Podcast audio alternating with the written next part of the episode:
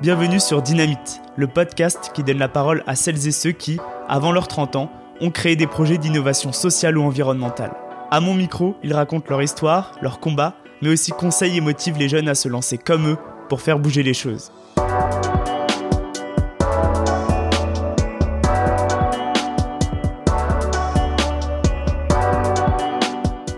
Les histoires inspirantes, c'est génial, mais j'avais aussi envie de vous donner tous les outils pour vous lancer. Avec les épisodes tips, je vulgarise en quelques minutes les étapes clés du lancement d'un projet impact et je vous donne quelques conseils. Allez, c'est parti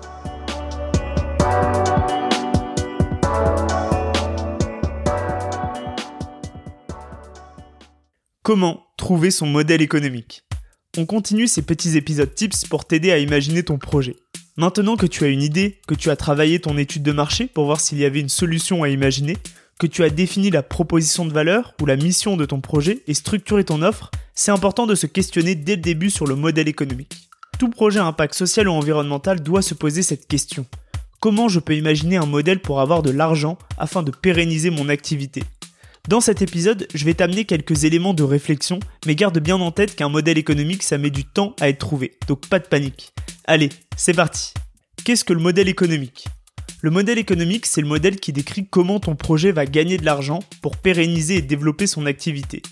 Parfois, il est très facilement identifiable. Par exemple, tu vends un produit ou un service, donc tu fixes un prix de vente qui intègre tes coûts et ta marge. C'est comme ça que tu gagnes de l'argent. Dans d'autres cas, il met un peu plus de temps à être trouvé et il faut faire preuve d'imagination. Le concept de modèle économique s'applique aussi bien aux entreprises qu'aux associations ou aux coopératives.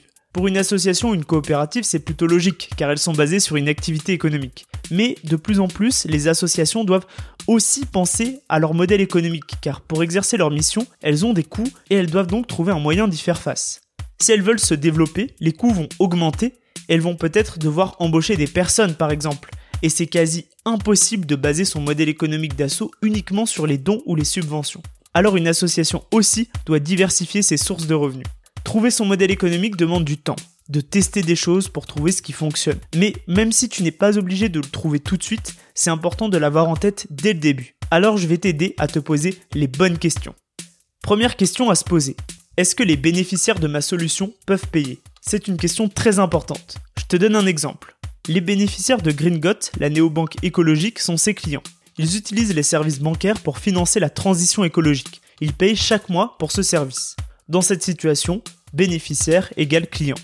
Dans le cas des déterminés, les bénéficiaires sont les entrepreneurs des quartiers populaires. Ils ne peuvent pas payer le service, c'est-à-dire le programme d'accompagnement. Il va donc falloir chercher une autre cible.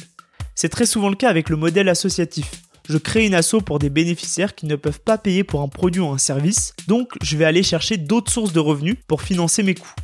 Deuxième question, si mes bénéficiaires ne peuvent pas payer, est-ce que j'ai une autre cible qui pourrait le faire? Dans la situation où tes bénéficiaires ne peuvent pas payer le produit ou le service que tu proposes, essaye de réfléchir si tu as une autre cible qui peut payer à leur place ou financer la solution que tu proposes afin de créer un équilibre. Est-ce que tu peux trouver des financeurs publics, des fondations de groupe, des sponsors? Par exemple, nous à La Ruche, nos programmes d'entrepreneuriat sont gratuits. On va donc chercher des financeurs comme le ministère du Travail. Ce sont eux qui financent les accompagnements. Tu peux aussi réfléchir pour trouver des clients en plus de tes bénéficiaires. Par exemple, dans le cadre de Nouvelle Classe, la plateforme de soutien scolaire, j'ai des lycéens qui peuvent payer et pas d'autres. Je vais donc proposer plusieurs offres adaptées. Des choses gratuites pour ceux qui ont peu de moyens financiers et des offres payantes pour ceux qui ont les moyens.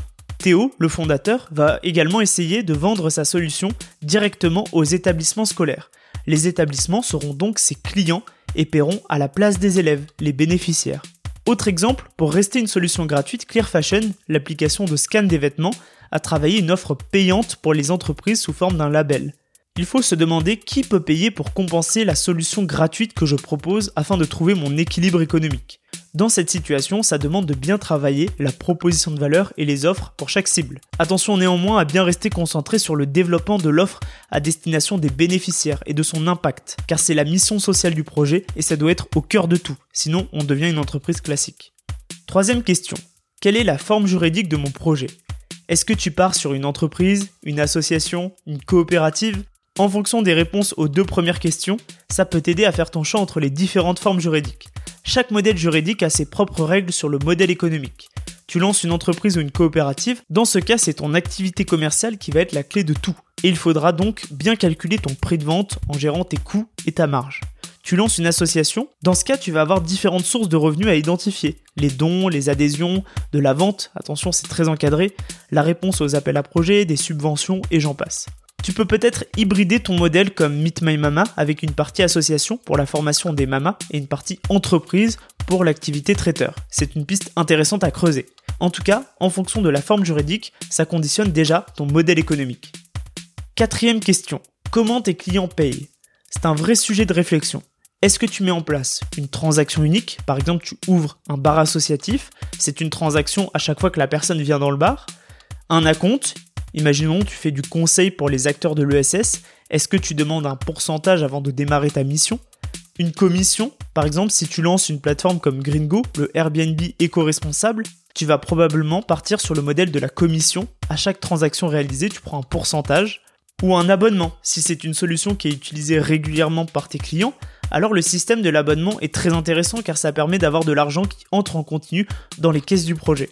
C'est le cas avec Nouvelle Classe ou Télécop, un opérateur mobile sous forme de coopérative. Il existe encore d'autres modèles mais tu as compris l'idée. Ça va te permettre d'anticiper la façon dont tu vas gagner de l'argent sur ton projet et voir si c'est suffisamment solide d'un point de vue trésorerie. Pour conclure, le modèle économique c'est la clé pour avoir un projet qui dure dans le temps. Ça met du temps à être trouvé, donc il faut se poser des questions dès le début. Voici les questions qui peuvent t'aider à y réfléchir. Est-ce que mes bénéficiaires peuvent payer ma solution? Si ce n'est pas le cas, ou si ce n'est pas suffisant pour ma viabilité économique, est-ce que j'ai une autre cible qui pourrait payer ou financer ma solution? Sur quelle forme juridique je pars? Quelle est la plus adaptée à mon projet? Comment mes clients payent? Et sous quelle forme? Il y a sûrement d'autres questions à se poser, mais ça fait déjà une bonne base. Enfin, n'oublie pas qu'ensuite il faut tester des choses et voir ce qui marche ou pas. Allez, à bientôt pour d'autres tips. Merci d'avoir écouté Dynamite. Si vous avez aimé cet épisode, n'hésitez surtout pas à mettre plein d'étoiles sur vos plateformes de podcast préférées, à suivre Dynamite sur Instagram dynamite.podcast et en parler un maximum autour de vous. Vous pouvez également m'envoyer des messages pour me faire part de vos remarques ou de vos questions, ça m'aide vraiment à améliorer le projet. Je suis Jérôme Codias, créateur de Dynamite, un podcast engagé pour mettre en lumière d'autres modèles pour cette nouvelle génération afin d'imaginer une société plus juste et durable. Merci et à bientôt